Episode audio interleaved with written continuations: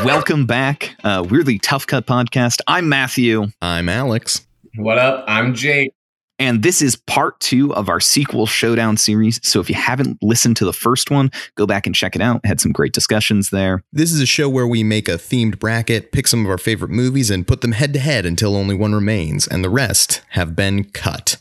Our first bracket, like Matt said, is Sequel Showdown. Jake, you want to talk about it? So yeah, we were talking about themes going ever, going head, head to head, and we wanted to do something where we compare sequels. You know, whatever a film is, it could be the spiritual successor, it could be like a full, like just it has a two in the name, ooh, sequel. You know? Anything that isn't the first in a series. okay, yeah, maybe. What if I'm the first in a series? Nope. No, you're right. this is a no and with no improv on this podcast. Only when it comes to me. Anytime Matthew hears anything I say, he's just gonna be like, no. So, matchups for today we've got Shrek 2 versus Evil Dead 2, Godfather Part 2 versus Dawn of the Planet of the Apes. Hey, just want to throw a heads up to maybe a little content warning for a couple of the movies in this show, particularly Evil Dead 2 um, contains some scenes of fairly graphic violence and gore. So if you're at all squeamish, beware for that when we get to it. And maybe if you don't like murder, um, there's some murder in uh, Shrek 2. all of these movies, I think, actually. All of these movies have a, a decent amount of violence. But specifically, Godfather Part 2 has uh, some instances of domestic violence, so be aware of that. Alex, do you want to take it away with Shrek 2? Yeah. I picked Shrek 2.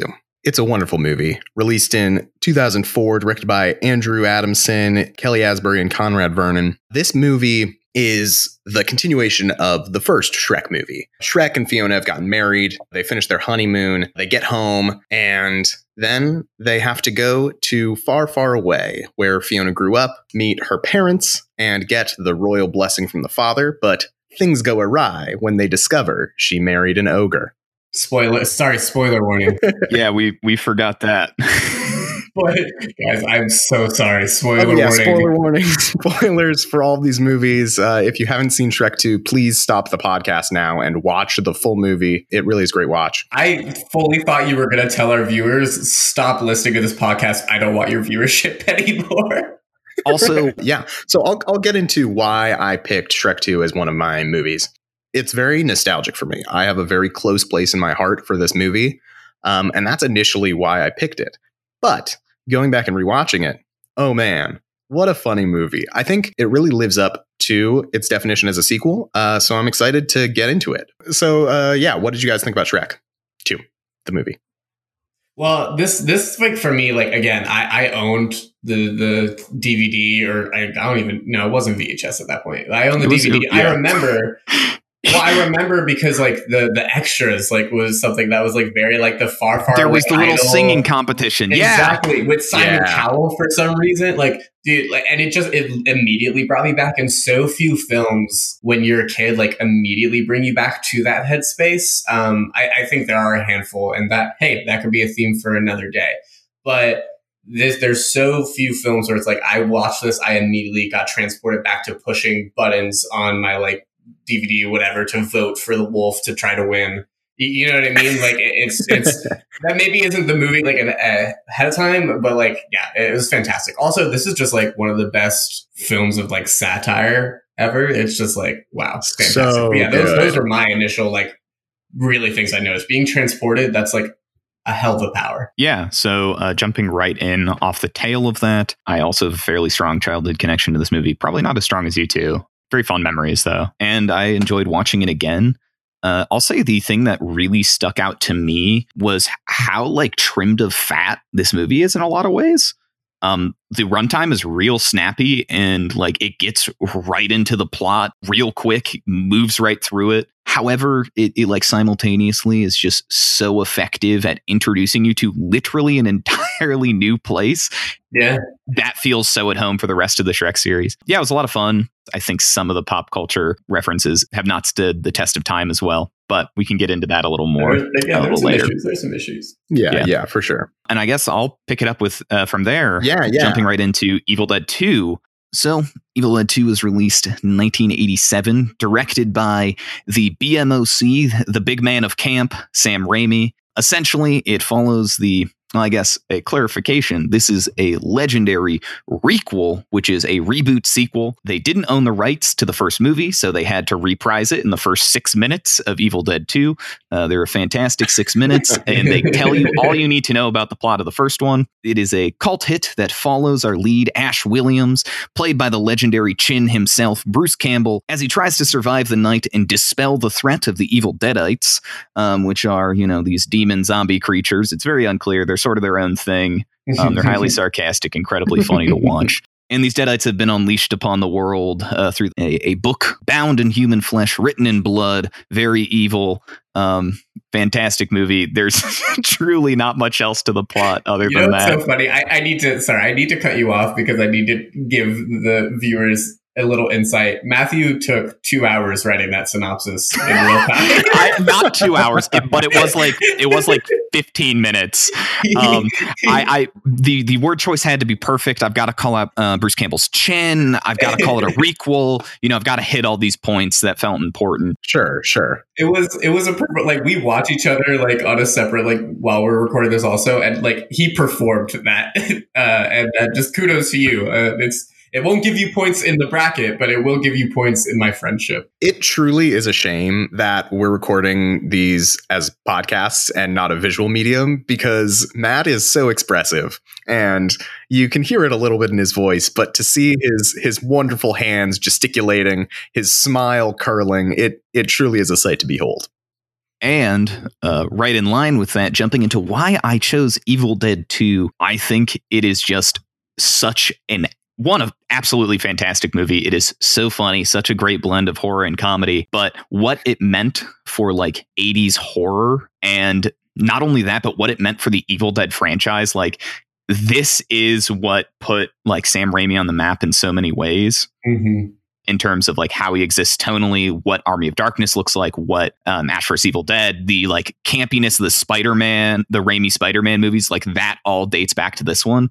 And I think that if you're looking at how one movie you know relates to its successors, I think there's there's nothing better to highlight than Evil Dead to Evil Dead Two. Dude, I mean, Sam Raimi just in general is just like a wild like he did Spider-Man 2 also easily could have been on this list. A very great like An sequel. Excellent like, movie. It was very much a contender. Truly.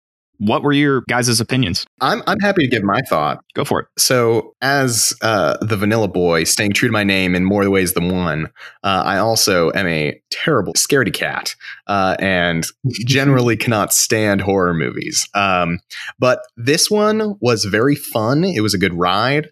Uh, I think the campiness and the like joy that's in all of the horror scenes really was fun for me to watch. I had never seen it before, but I had somehow seen a lot of clips from this movie, so I actually mm-hmm. recognized a lot of it, uh, which surprised me because I had never heard the name before. So to mm. you know recognize parts of it was very fun for me. I wonder how people ran because I, I do think this film exists in the zeitgeist more than like people think it does. But I wonder, like, yeah, they they'll, they'll hear Evil Dead and think of it. Like they probably just see Bruce Campbell or a bunch of like spooky things or spooky silly like images. Like that dancing scene like with his like pretend girlfriend. I love the first six minutes of this film. Holy shit. Like you were talking about just like getting into our comparison like sure yeah we can operate into it. You were talking about how like shrek 2 was snappy getting right into it but like evil dead was also right into Very it like all, all, of a sudden he goes into the, the cabin you're like wait what the fuck why like if you saw the first one you're like why is why is he here again? What's going on? But then they're like, blah, blah, and then she's dancing and like it's fantastic. I had like I literally wrote in my first like review of notes where I'm just like whatever. I'm just like God, this is so fun, and like I think they both start so fun. What's what both these movies do so well is that they have a lot of very strong sequences right? Because you have that like dancing sequence that jumps into like she's attacking him, and then he's got the then it gets into the chainsaw and like all that stuff, which is so good. And Shrek 2 is the exact same. Head in the vice clamp. he just buried his girlfriend right away, no problem. Seven minutes in, yeah, cries. Like you, you can't make that shit up. But the sequences in these movies, I think, are so, so good. Because, like, if you think about Shrek 2, even the opening, that like honeymoon montage that they have yeah, is so, so good. And it what it does so well is it gives viewers in Shrek 2 the exact impression of what this movie is going to be because every single one of those montages is referential in some way, is like a pop culture, is something. The one that sticks out to me the most is like the ring uh, spiraling down onto Fiona's finger and then it lights up to say, I love you in the same way that it does in Lord of the Rings. Yeah. I love these movies. I think they are such an interesting matchup. Something I want to take right off the bat, because I think, you know, we can get into themes, we can get into like comparisons of the actual filmmaking, etc. But something I think is really, really fascinating is the way both of these movies exist in their franchises. Mm. I think Evil Dead playing its role in what it establishes tonally and thematically going into Army of Darkness and Ash vs. Evil Dead is so instrumental. Like Army of Darkness is more is like a comedy with some horror elements, arguably maybe an action comedy even. It gets its roots in comedy and like how Bruce Campbell plays Ash from Evil Dead 2. In the same way, all future installments of the Sh- Fra- eh, wow, the Freck franchise, The Freck franchise.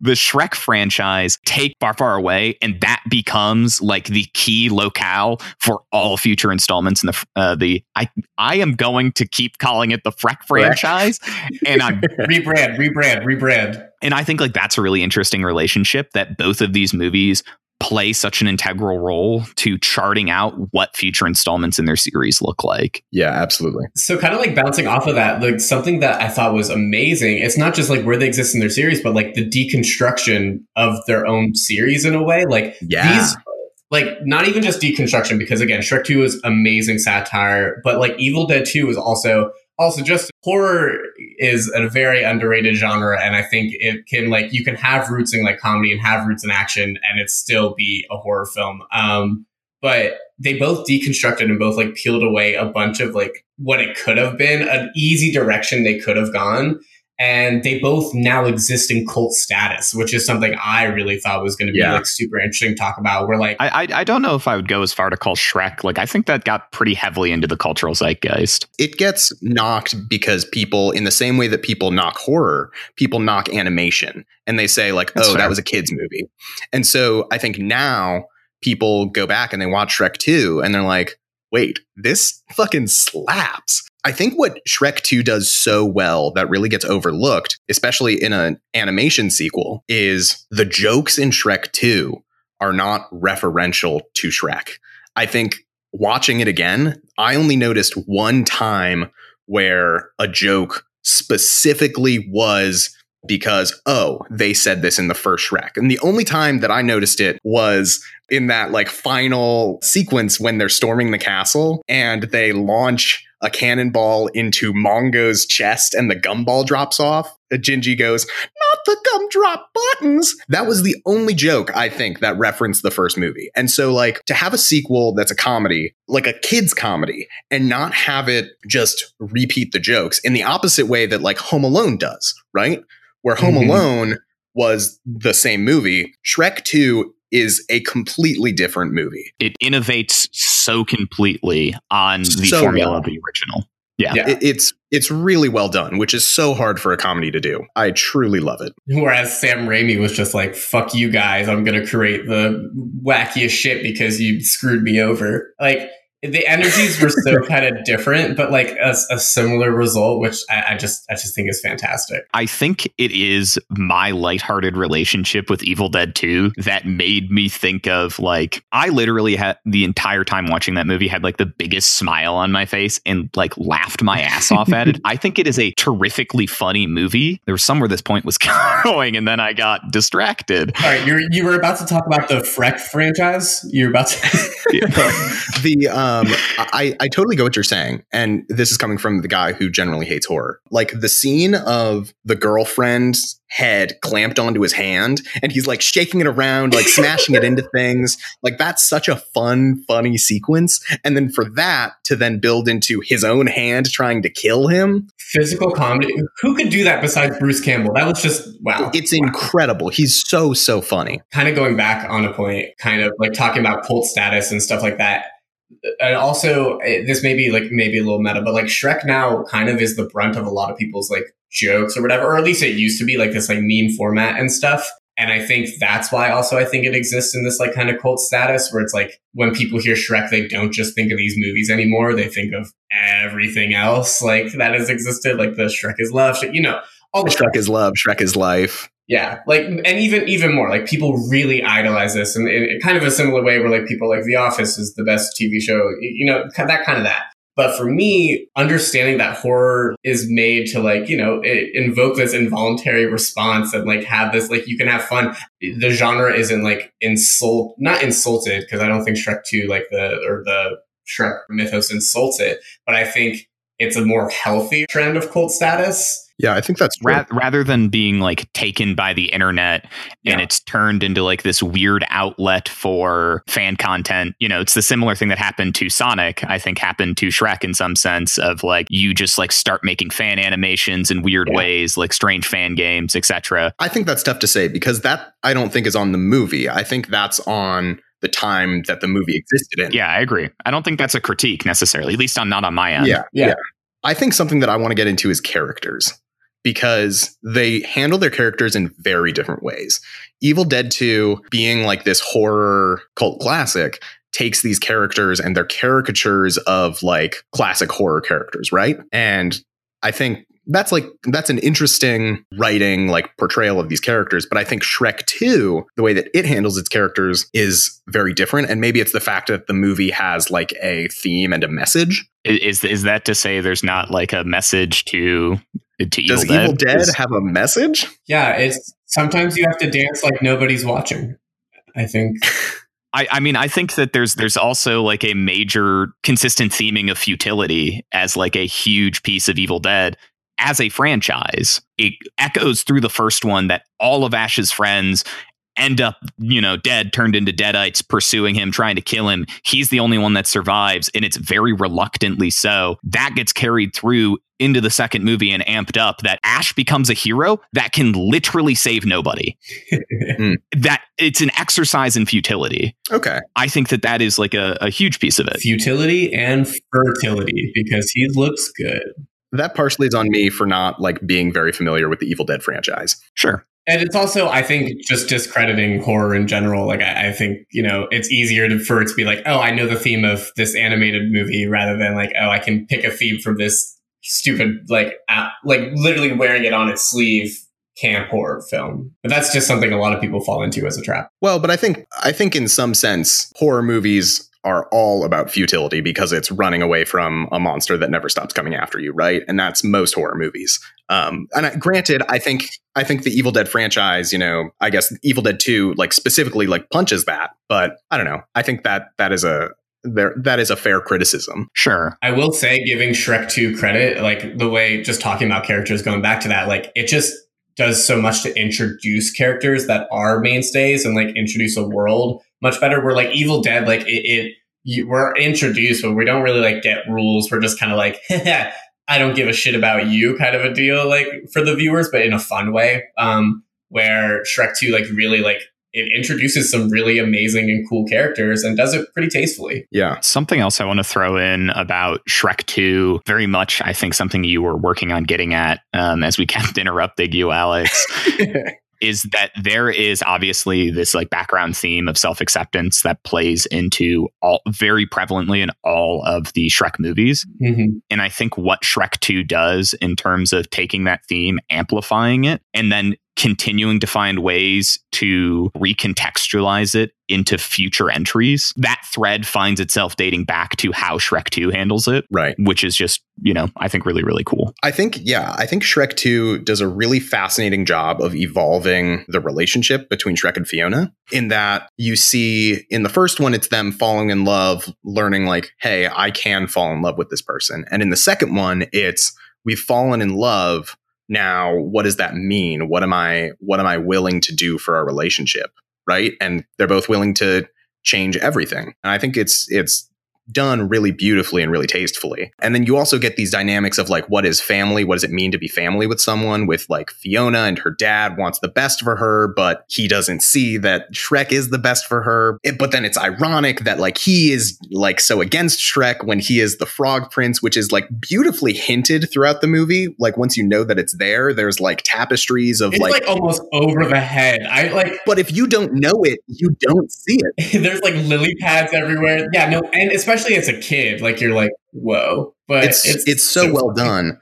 I also want to point out uh, in Shrek 2, they take a huge, huge, huge risk. I don't know if either of you guys noticed it during the scene where um, Shrek. Yeah, full frontal Shrek. It's crazy. You're closer than you think. Uh, when they're stealing the potion from the fairy godmother's factory, and Puss in Boots is climbing up that tower of potions, you see Puss's butthole. Wait, what? It it has a butthole cut. It's it's it's what cats want it to be. it's not a cut. Like if you watch that scene, there's part where he leaps up onto the next shelf and it like is from below. The cat has a butthole, and I am not joking. I am looking this up. Uh, and that's a huge risk for a kids animated movie to take. This is we're now going to spend the next hour talking about cats' buttholes. oh no. Um, yeah, don't Google Puss in Boots butthole. Oh god. you fool! You fool! Matt, there definitely is not you know discourse on this on the internet that you should look up. Yeah, but now there will be. If you look up the scene itself. Where they break into the factory, you'll see Puss's butthole. Yeah, but make sure you put butthole in your search. Otherwise, Maybe, maybe if we're gonna search, do incognito mode. cool. So I am temporarily scarred um, from the quick Google search that I just made. So I'm going to transition the conversation away from cat butthole. and I don't exactly know where I'm taking it to. Let's talk about um well okay, what do you guys think is the most iconic scene from Evil Dead 2? What I will say in terms of like favorite scenes or favorite sequences, one of the most significant is definitely Ash's fight with his hand. Yeah. I think it is just such there are so many like little tiny incredible jokes like the um, fact that uh, when he traps he's cut the hand off and he traps it the first book put onto the stack is farewell to arms yeah, is funny as sh- like that's so funny it's So so funny. perfect the fact that the scene in and of itself is a reference to a short film about the hamburger helper hand yeah. um, trying to kill people is also amazing. Like there are so many great aspects in that sequence, both in the sense of like you get some of these pieces of horror, your own body is trying to kill you. There's the body horror element of it, like morphing grotesquely with practical effects, by the way. Mhm. Uh, very well done. Very well done. And then having to like rev the chainsaw with your teeth as you then saw off your own hand. That is so rad. Oh my God. As blood just sprays all over. It's a fantastic scene. And we're talking about Shrek 2, right? Um, and there's a reason that that is one of the scenes. They technically reprise it in Army of Darkness, but they reshoot it to make it shorter. Yeah. Which is a little odd. I, I love. I ridiculous. The the other scene I just want to throw out, just because of like the cool factor of it, it's so fun, is the building of the chainsaw arm. Yeah. And the sawing off of the shotgun into the groovy at like I think it's like like one hour and seven minutes into the movie. That oh, is good. so iconic to Evil Dead. Yeah. Like that Yeah. sets up like him and his boomstick. Boom. That is Yeah. just that is Ash Williams for the rest of forever after that moment. Like, oh, I really, I, I don't know this, but if Bruce Campbell just said groovy or if it was like actual Sam Raimi wrote that, I, I really just want to believe that motherfucker went groovy and that's how he felt. Groovy. And like, that's fantastic. One of my also favorite scenes, it's not like super, super iconic, but like the dancing girlfriend. It's just so, it's so reminiscent of like House and like all that. And like, I just think it's, it's so fun. It's, it, it literally slays me every time. I think something I want to jump into by contrast in talking about Shrek 2 is I think Shrek 2's ending sequence is one of the best ever. It's like s- such an amazing climax. This is why I started the conversation because what I, I think the sequences in Evil Dead 2 are really fantastic, but I think one of Shrek 2's greatest strengths is how it builds. Because Shrek 2 has a lot of really good sequences. Right off the bat, the montage of the honeymoon. There's them arriving in far, far away, and that like beautiful dialogue moment of like bouncing back and forth is really smart. There's the dinner, there's them going through the factory, then it all builds to, without a doubt, the best sequence in the movie. And it's so, so good. And I think for me, that's such points for Shrek 2 in terms of like the way that it builds. That final sequence for Shrek 2 is just mwah, so good. Yeah. Very much a chef's kiss. I think that something we, we, we need to talk about a little bit more these movies as sequels. As as I was kind of talking about, like I think they're just as sequels, like they both challenge different things in each other. Like with Shrek 2, you're you're clearly having more fun. You're leaning more into satire, like you're doing whatever. Like you, they're just having more fun here, and they're building a world. Having more fun is subjective because I think uh, Bruce Campbell and Sam Raimi had a I'm great not time. saying so. I'm not saying in comparison with Evil Dead. I'm saying like as it exists in their sequel, like they they're oh, having, compared to yeah. Shrek and Shrek 2. Yeah. So Okay. like, they're clearly having more fun than their original. They're expanding the world. I mean, obviously they want to make it a franchise, so they're expanding the world. They're like doing something, right? Um, and with Evil Dead, it was it's kind of similar. Like it, they lean towards, but like it's a very leaning into because of Sam Raimi wanting to like just be like, all right, this is like the thing, and I think Evil Dead, Evil Dead Two as it exists like as a sequel is so interesting because like you said it's like a requel. Like it's like i'm doubling down on this like okay i can tell you kind of the deal and i'm just going to get into the deal.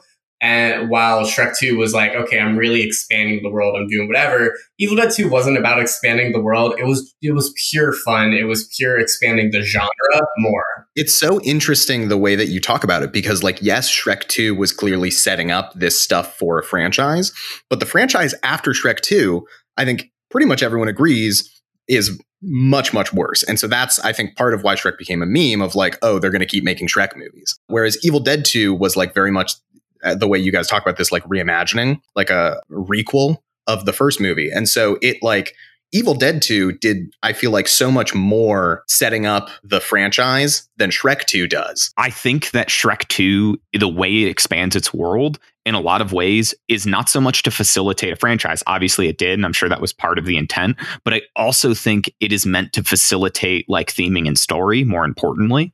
And that is where Yeah. it dedicates such a huge amount of its energy. Whereas the requel element of Evil Dead 2, in my opinion, it's about the facilitation of story insofar as the story is to carry the tone of the movie. And that is the key element of Evil Dead as a sequel, rebuilds the movie tonally, what this series is going to be about, and what this movie is going to be about is that campy horror like comedy fun. it just did so much for genre like uh, like it wasn't Yeah. so much about like it's for genre like it did so much like establish It's not trying to to facilitate just the story of that one individual movie. Yeah. Whereas I think a lot of what Shrek does in expanding is facilitating its own story.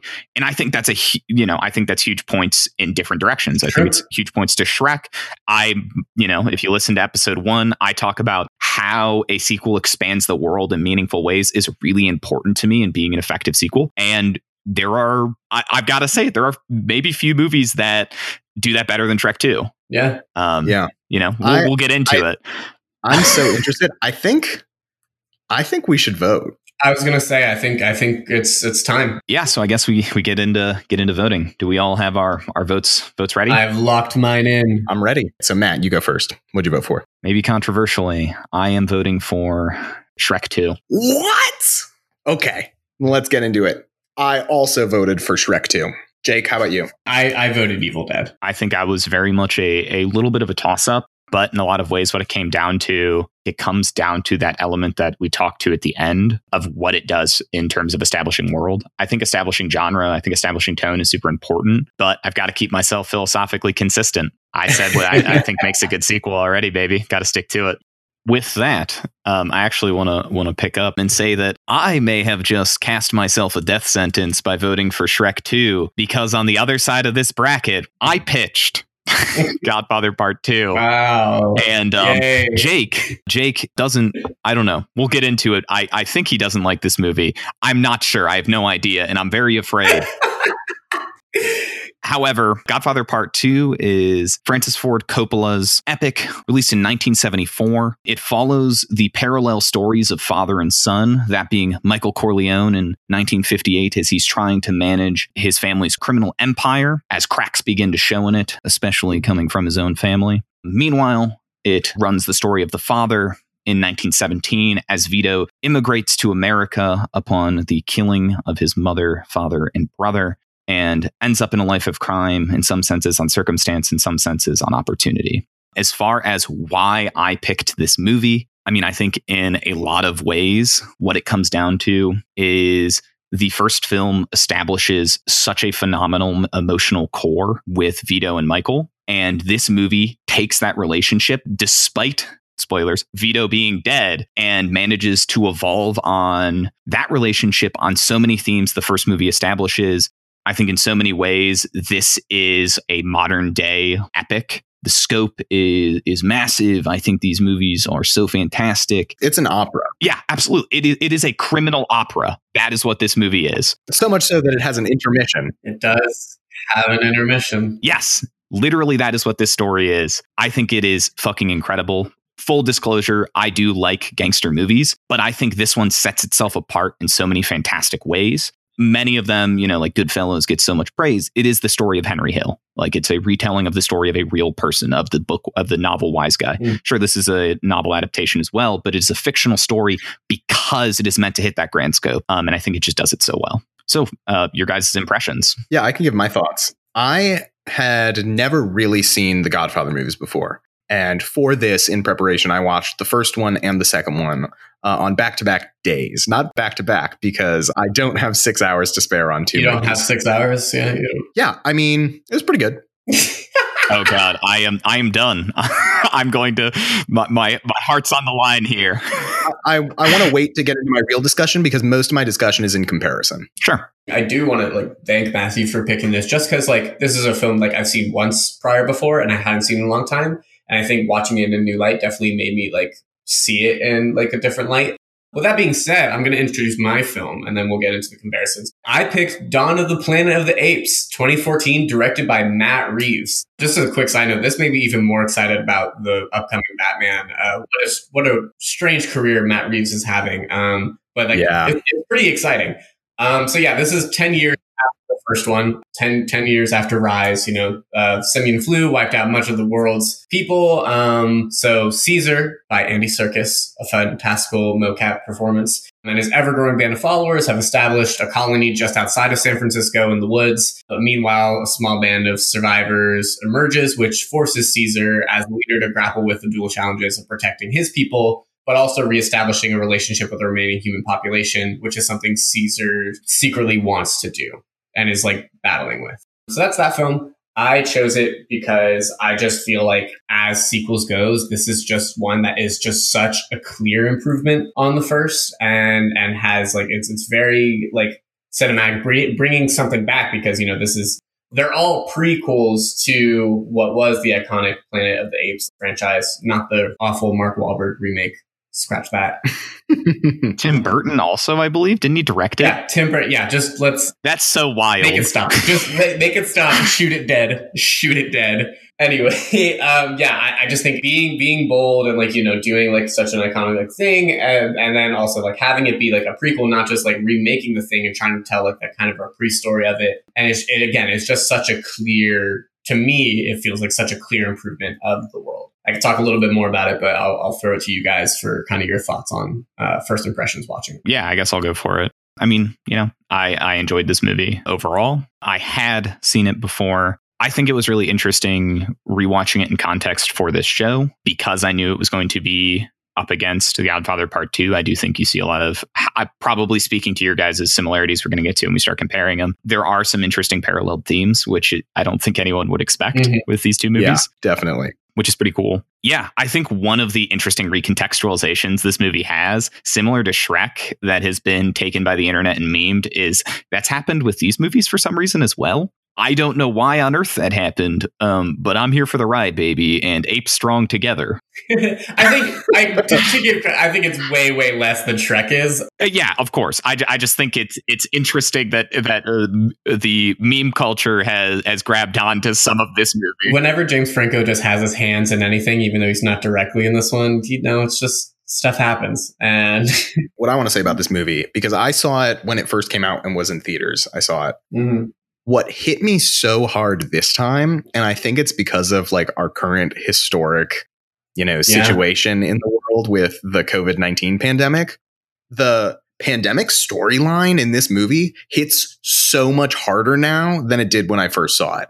Like, I the first time I saw this movie, it totally blew past me. I like didn't understand. I didn't get the significance. I didn't get like really why they would be so afraid. And like to fully understand, the one character Carver is so much more sympathetic in my second watch of this movie in such a weird, bizarre way. Like, no, I get, I, I think he's very sympathetic in his fear. His actions oh, Well, are like pretty Also, terrible. my guy, my guy, a quick interjection. A quick interjection on Carver. I feel like that dude is the type of guy to call COVID the China virus Yeah. and say it was made by Chinese No, scientists. he- I have no, don't get any more sympathy. I think I got more angry at he's him. a Trump supporter. But post virus, like he is the man. I'm he living is, in. I am living in COVID nineteen So right now, and I think of it. Yeah, I'm just saying. I dis. That's wild. That that blows my mind. Go ahead. Sorry to I inter- kind of interrupt. agree with Matthew on that, but I, I see where Alice is coming from, and I do have a point about it. But Alice, please finish your thought. in, in my mind, he is a man who is so burned by the virus that he refuses to trust an ape, which, like, granted, pretty racist.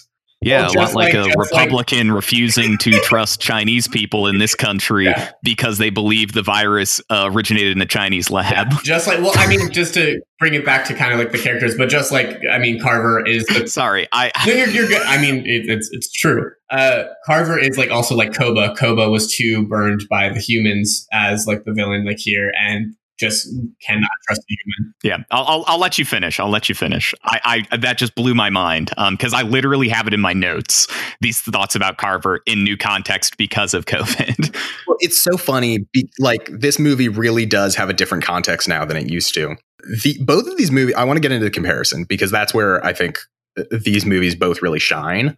So, Godfather Part 2 is the sequel, the like passing the torch of his father's empire and simultaneously showing how he built what their family had, right? Versus Dawn of the Planet of the Apes is Caesar running his empire. Dawn of the Planet of the Apes is Godfather Part 1. And I think it's so fascinating to look at the stories in like the context of like what they are compared to each other. It's I just think that's fascinating. A strong part of Godfather is kind of analyzing that father like son Yeah. kind of dynamic, but like in a way where it's like you're giving Flash like it literally is a prequel and a sequel in the same movie, which is fantastic. Like they do do a great job weaving that story. But with Dawn of the Planet Apes, like it, it's in real time. Like you don't get like flashbacks, whatever, but you get the so seeds of like the apes are starting a civilization on the up, and the humans are kind of on the down, and like that's how like you know that's just how like those generations and those kind of things are like swapped. So like yeah, there are similarities. I think Godfather benefits from those like flashbacks and kind of like interwoven story in that way from the first one. Um, but yeah, I see what you mean, Alex. A fun fact for anyone unaware is it was, I believe, as the script was being written for Godfather Part 2, prior to the release of um, the first one, is the working title was actually The Death of Michael Corleone. Vito's story is very much meant as supplementary Mm-hmm. to Michael's story that you see that everything Vito does is being done for being done for his family as far as like getting into crime as far as like trying to make it in America as an immigrant which a side note I would never expect parallels between Dawn of the Planet of the Apes and Godfather in terms of like identitarian politics Right? Yeah. um, they have like very different things to say on it um, which is super fascinating Yeah. They're both very political movies. They're both like very like fantastic. I forgot how heavy-handed like some of like the stuff Matt Reeves did with Planet of the Apes. Like eh, eh, that franchise in general. I mean, it's you know, it's it's the sci-fi reflecting on. I mean, s- science fiction.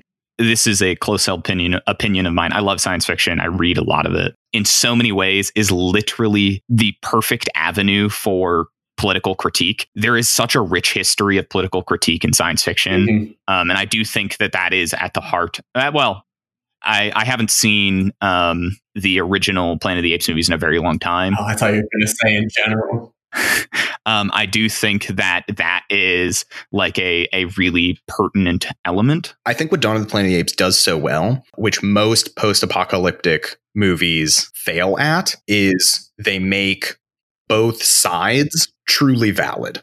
Like the humans in Dawn of the Planet of the Apes are just trying to rebuild. They're trying to like get any semblance of what they once had. Versus the apes are building and are trying to keep what they've built, right? And I think most most post-apocalyptic stories really I think generally are like good versus evil like this is the right type of society versus the wrong type of society and i, I think I, I, too love science fiction and i know I, I tend to oversimplify but uh, i think that's just something that dawn of the planet of the apes does really well kind of going off that and something i really wanted to like take note in for me dawn of the planet of the apes like I feel like almost almost all characters fuck Carver. I'm on the fuck Carver train, but all, all all characters are legitimately almost all are legitimately motivated or seemingly legitimately motivated or at least they feel like sure. they are in their world. They genuinely feel that way. Like also Gary Oldman, like props to his performance and stuff. Give him a megaphone. So good. He can do whatever. but um, I think comparing this to the Godfather's characters and a mafia movie, like a gangster movie, um, on fighting is interesting because like for us, like we want to watch sympathetic characters or like you know when you have a protagonist they have like there's some level of sympathy empathy that we have to feel like when we're like watching them to a certain degree to a certain degree. Yeah. And I feel like when you're watching like a story about a killer and mobsters and whatever, we're still almost rooting for like we're still wanting the success of like the Godfather and and his son and all stuff in that family in a way. But in in Dawn of the Planet of Apes, like we can see again like all the motivations, like we can see how they view each other as right. Whereas the Godfather is like, yeah, we kind of know that this is probably wrong, but we're view- like we're rooting for it anyway. I don't know that I agree with that. I think, I, I yeah, I don't what, think I agree um, with it at all. what what both movies do really really well is they show the kind of like delusional thinking that both Michael and Caesar have, where Caesar thinks that peace is possible if we just avoid conflict. Whereas Michael keeps saying, I'm going to get us out. I'm going to get us legitimate. We're going to be legitimate one day and it, like none of his actions lead towards that right?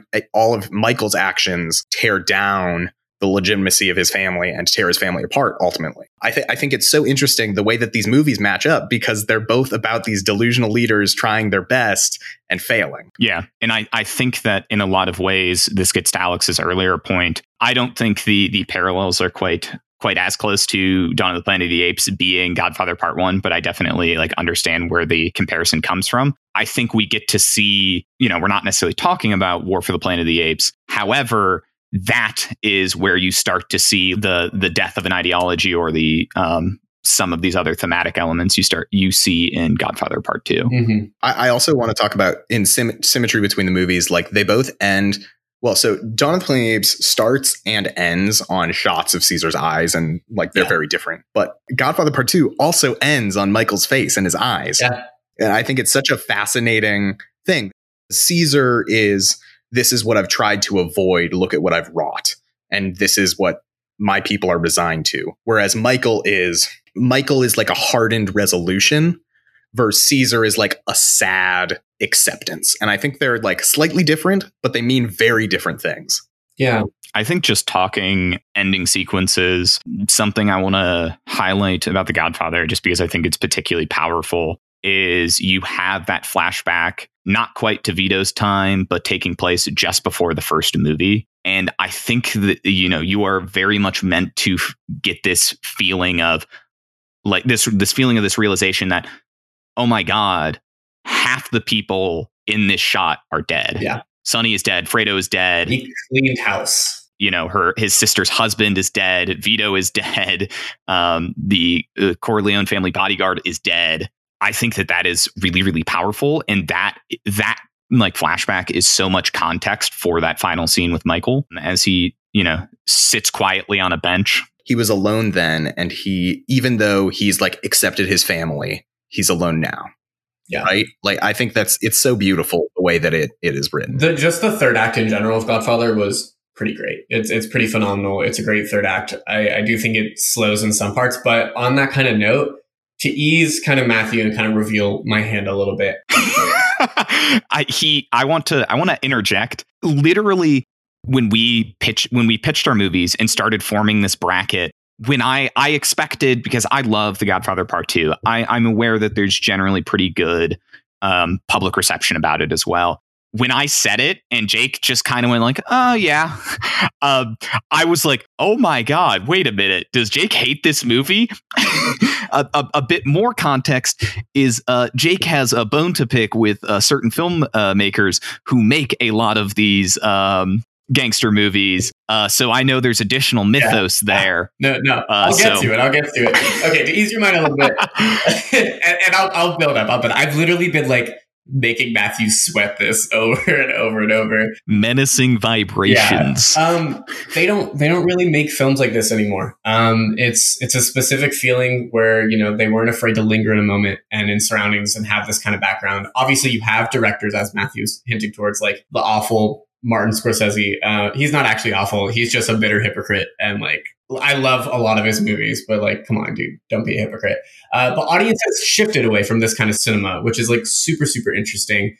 The reason why I've like felt that kind of way is I think it's a great sequel. I think the original's better. That is so fascinating. Why? It's it's hard because it feels more personal preference than anything. Um, it's I, I think I like the emotion. I like the kind of buildup of the story without knowing some of the context. Like I'm peeling back, and I feel like this film lingers in certain moments just a little bit too much, where I just feel like I don't really care about this. Um, I know it gives context. I know it's supposed to, and typically I do love it. And again, I think it's a very good. Like I do like Godfather Part Two I just prefer the first one more. And if we're doing a sequel showdown where we're talking about like the sequels are better, I just think the first one is better in setting up like just kind of just I don't know this this this life and this this really interesting thing. It's in, I think I just feel like the second one is more supplementary where it's like oh I cool this is cool that I know this. I definitely get where you're coming from. I think for me it comes down to when you have a movie that jumps around in time where it you know, goes back in time and like it, it shows parallel stories. I think that can be very powerful and it can be a really effective tool. I think when a movie is three and a half hours long, it, in my mind, drags a little bit. And so I think I think I agree to a point where maybe it's also me liking current movies more than old movies, but mm. for me, three hours is a long time, and I feel like I don't mind that. I, I don't mind length of movies. That's like like that's definitely not. I just think that their choices were just a little bit like. I, I think for me, I, I'm explaining why I also like the first Godfather more than the second one. Not to say that I I don't like the second one. I think I did like it. I do have to say, in terms of um, an important scoring criteria that I have are how does my fiance feel about these movies? And Marina loves Dawn of the Planet of the Apes and Marina hates The Godfather. She was bored to tears, and we had to stop watching the I, first one. I guess there's one. not even a not no, even a no. point for me to continue no, this conversation. I, I, truthfully, like, truthfully, truthfully, I still don't know which way I'm going to vote. Uh, actually, I, I want to say same. I, I feel like it's going to turn into me like screaming into the void, and then just you know. okay, my whole thing is that like I think my whole thing about it is that if we're doing sequel like showdown, if we're comparing these two, I just think that the Planet Apes as a sequel is much better.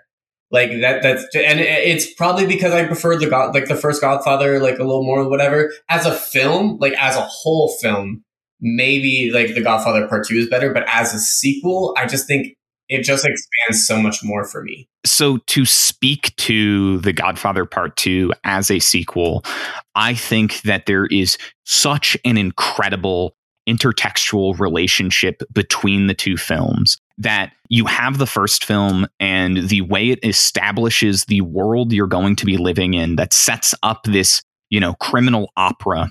You then have the second film. There are beats that are matched for the purposes of not just drawing parallels between Vito's story and Michael's story, but between Godfather Part 2 and Godfather Part 1. You know, you have the beginning opening on these celebrations in each one with his sister's wedding in the first, with Michael's son's communion in the second. You have the midway point murders of um, Sollozzo and the NYPD chief in the first one compared to Fanucci's murder. Like and you can take the ways each of these match up with each other and look at how all of them are either escalating themes that were seen in the first and it's an intentional relationship. It is creating like a new circumstance around it. For example looking at the meeting um, between the five families in the first movie this is you know it's small peanuts. It's major crime families compared to the meeting scene in the second. They're shot in very parallel ways intentionally which is corrupt industrialists, you know, taking o- basically taking over a foreign uh, country for all intents and purposes until Fidel shows up. That is a recontextualization of that meeting scene with like such a powerful escalation of what the underlying themes are you know, Michael saying at the end of Godfather 1 that, oh, you know, I'm in, my father was in charge of people a lot like a senator or governor, calling back to his family's plans of him one day being a senator or governor, and then recontextualizing it in the second film with this meeting scene where he's literally like discussing with the head of a state. Like, there are so, and there's so many examples of that. That is all built on that intertextual connection. That is all built on like what The Godfather 2 is, how it innovates on, and most importantly, how it expands the scope of the first movie in such a powerful way. And I get that Dawn of the Planet of the Apes is doing that because you get to see much more full uh, fledged context between societal clashes, which is a major theme that runs through the Planet of the Apes movies. But I, I just think it is so much more shallow than the richness you get from Godfather. And don't get me wrong, I think it's done well in Dawn of the Planet of the Apes. I just don't think it's done as well. Do you do you think and, and and that makes sense. That makes complete sense to me. But do you do you think that like you just you may prefer like the it, because with Dawn of the Planet Apes, it feels more like broad, like you can see like society versus society. But with Godfather, it's a little bit peeled back. Like it, fe- it feels like it's broad, but it is just examining a family and, and, like that kind of like like so it's smaller scale in that way where it's like oh I I'm getting it's almost like this is almost like I, I hesitate to say this, but like a slice of life film where it's like this is a slice of life, like you know what I mean? A, a dark slice of life. Um, that's a that's a genre I would eat up. Uh, send me recommendations. but like, yeah, like I feel like this is way more specific. I have to say, there's a conversation that we're shying away from that I think is very important to have, and it's the fact that, and I, this is a point for the Godfather Part Two. Dawn of the Planet of the Apes is afraid to show monkey penis, and Godfather Part Two shows Baby Fredo's penis uh, right in that flashback scene. And I think that is an important note. Just on the dick ratio. You want to see baby penis. You want. You're pro. I don't want to, but it's the fact that Dawn of the Planet of the Apes, Dawn of the Planet of the Apes, a movie that is so strong in its ideals, is scared to show monkey penis. Yeah, but it shows so much feet. How much feet does Godfather Part 2 show? Tarantino straight jacking off to this movie. so much feet. So much feet. And also I'm a tweet at him. Are we ready? I, I I I would want to maybe talk about like the villains and stuff or like what we feel like is villain or like antagonist Sure. or like whatever. But I just thought that like with each of these, the villains are like just basically like ev- almost everyone. Like there's clearly people who are viewed in like certain lights. Um, but if you have people like Koba and Gary Oldman's character, which I don't remember his actual name, Dreyfus, Dreyfus. which is a fun reference. That's Um, a fun, re- yeah. That's I, that's cool. Um, see, points to Don. No, um, so Koba is such an interesting villain in Dawn of the Planet of the Apes because he he represents what what Caesar could have been in a lot of ways. Like he is he's the other like he's another experimented on. I think he's a great foil. Yeah, yeah, it, I think it, it's it's a really smart writing of a villain. especially sequeled. You clearly see at the beginning of the movie how grateful Koba is to Caesar and how much Koba loves Caesar, and then that turn partway through the movie when it, it stops becoming about what's right for the apes and it's about what's right for Koba, which they very plainly say. oh, Yeah, but I, it's it's it's pretty well written. I think um, we also we haven't gotten into performances at all. Al Pacino is fantastic, phenomenal. and yeah. in a very similar way, Andy Serkis breathes life into Dawn of the Planet of the Apes in such and and the mocap animators uh, also. Everyone should give acting nominations to the people who watched Andy Serkis in that suit and took him seriously acting across from him. because watching him, it looks it's a stupid movie. It is I'm gonna have to to look up those behind the scenes. They sound phenomenal. It, they do they do literally like a cut screen where it's like you see Andy Serkis and like there and Gary Oldman's just fucking acting it up, but like Andy Serkis is like kind of in the corner, like there, and he has like little teeth too. He put little like fangs in. That's so like, goes so vampire, like the plastic vampire fangs. Yes, That's fantastic. Uh, Another thing, just another thing about Planet of the Apes, the fact that the apes looked so real and so good and comp- and like still had so much raw emotion in their facial expressions and comparing that to the recent Lion King, the the quote unquote live action Lion King, it's so sad. I I, I want to add to that comment. Dawn of the Planet of the Apes came out in 2014. Lion King came out in 2019 and cost like a hundred million more dollars to make. And so much of it, I don't want to say looks like dog shit because like it does have beautiful landscapes. It does have very talented animators, but the characters are so stiff and you don't get that in Dawn of the Planet of the Apes. You get incredibly expressive, what are you know, mocapped CG characters. And that is huge credit to the production team on Dawn of the Planet. Of Apes. We talked about the endings, like, you know, with the shots of the close up of the eyes, like you got just as much emotion out of Caesar as you did from fucking Al Pacino as Corleone at the end. Like, what? That, like, that's awesome. That's fantastic. With that, I do want to make one last comment to any of the undecided uh, decided voters, and maybe for you out in the audience. On one side, we've got Coppola's magnum opus in a lot of ways, this grand criminal opera. On the other side, we have the embodiment of the return to monkey meme. And, you know, what it comes down to, I'm not necessarily trying to win you over to the Godfather with that statement, but if you want to return to monkey, you think anarcho primitivism is the correct form of governance, you know which way you've got to vote. Do you do you care do you care about the ape cinematic universe? Do you care about Ape Genius? Do you care about the ape? uh, ape ape. the ape featuring uh, Dave Franco is in a lot of ways a prequel to Rise of the Planet of the Apes, um, where Dave Franco plays, I believe, a comedian who ha- has like some kind of weird split personality thing and there's a guy in a gorilla costume that is like his inner consciousness or something you know, we went to college or whatever. He was political economy, philosophy or whatever. He wrote all these, you know, thought pieces, whatever. He wrote an essay on that mentioned ape genius and the ape and like all this. Like, come on, like, yeah, it's, don't it's, don't say I, I I don't have any background academically in movies. you do. so you you should, I've got creds. You should know. You should know. I'm just kidding. The ape cinematic universe, very tempting. Okay, fair, fair. Maybe you won me over with that. the ape. The, we we didn't talk at all about the ape as a prequel and what that means for this movie. Unfortunate, unfortunate, and it's uh, it's James Franco. Also, I, yeah, I said Dave Franco earlier. Right. I'm correcting myself. Want to want to give uh, I guess praise. Um, I don't. I, yeah.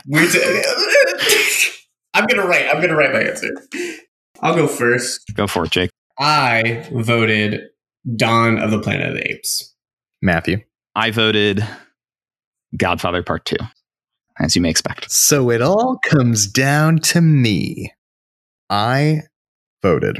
I voted for Godfather Part 2. Took fat L's on today's episode, boys. Fat L's. I I'm sorry to say that, Jake. It, to me, it came down to the ways that it built upon the character. Godfather Part 1 is in itself a, an opera, a beautiful story. But what it really is is the rise of Michael. And Godfather Part 2 is ultimately a better character study of what Michael becomes. That's fair. It, it's honestly, this isn't a bad pick. I, I, I think that uh, Jake is, is um is pretty okay with it. He, you know, he's like, yeah, you know, not a bad pick. Meanwhile, I think I got so much more invested what I thought this this conversation meant. My heart is beating so fast because I was so nervous. I have no idea why because who wins doesn't really matter. They, it, it matters. That's how I felt about Trek. I, I took I took fat L's. I, no, none of my films have advanced. Well, you only had two. None. I, I am out. Hey, that's fine. That's fine. I guess with that, We've got some great movies advancing coming at you in part three of the sequel showdown. We've got Dark Knight versus Creed, which should be a really exciting matchup. And then um, from the advancing from this side of the bracket you just heard today, we've got Shrek 2 and The Godfather Part 2, um, which are two movies I'm not sure. not sure anybody has um, ever talked about in the same context and I'll be careful. I hope Jake doesn't spite vote against me. I'm not but I, I, think that's an uphill battle. I pro- no, genuinely, I think I, I I'm I'm content. I'm content. It'll be exciting. It'll be exciting doing the comparisons. I'm looking forward to it. All right. I'm Alex. I'm not Alex. I'm Matthew. Uh, Jake, we you are the Tough time. Cut Podcast.